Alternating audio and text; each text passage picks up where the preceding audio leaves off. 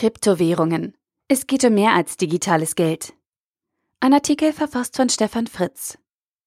Michael Casey und Paul Vigna geben mit ihrem Buch Cryptocurrency, wie virtuelles Geld unsere Gesellschaft verändert, nicht nur einen guten Einblick in die Welt der Kryptowährungen. Ihre anregenden Ausblicke, wie sich die Funktionsweise der dezentral organisierten digitalen Währung auf ganz andere Bereiche unseres Lebens übertragen lässt und diese neu organisieren könnte, machen das Buch für mich nach wie vor zum idealen Einstieg in das Thema. Nüchtern, unaufgeregt grundsätzlich. Der sachliche Titel ist Programm und nach dem Lesen versteht man auch warum.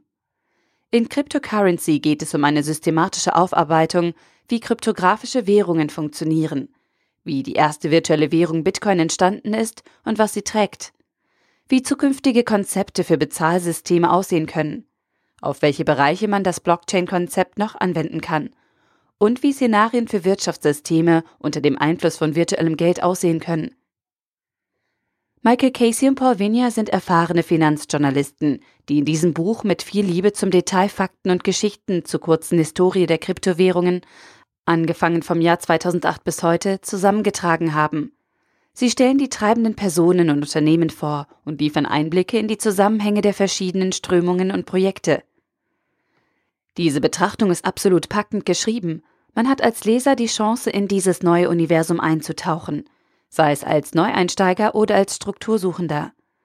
Die beiden Autoren vermitteln dabei durchaus ihre persönliche Leidenschaft für das abstrakte Thema Kryptowährungen, in der Bewertung der vielen Facetten aber sind sie um größtmögliche Neutralität bemüht.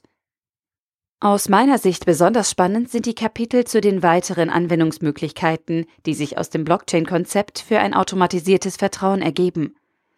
Die Konsequenz, darüber nachzudenken, wofür wir in Zukunft vertrauensvolle zentrale Instanzen benötigen und wo und wie wir ihr Vertrauen algorithmisch dezentral abbilden können, finde ich absolut faszinierend.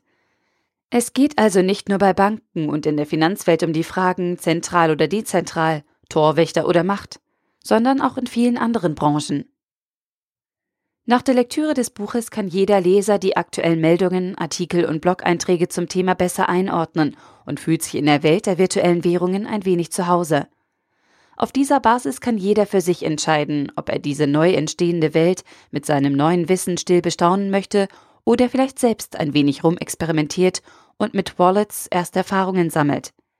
Vielleicht kommt der eine oder andere aber auch schon auf Ideen, wie er oder sie diese Welt des digitalen dezentralen Vertrauens in Zukunft selbst mitgestalten möchte.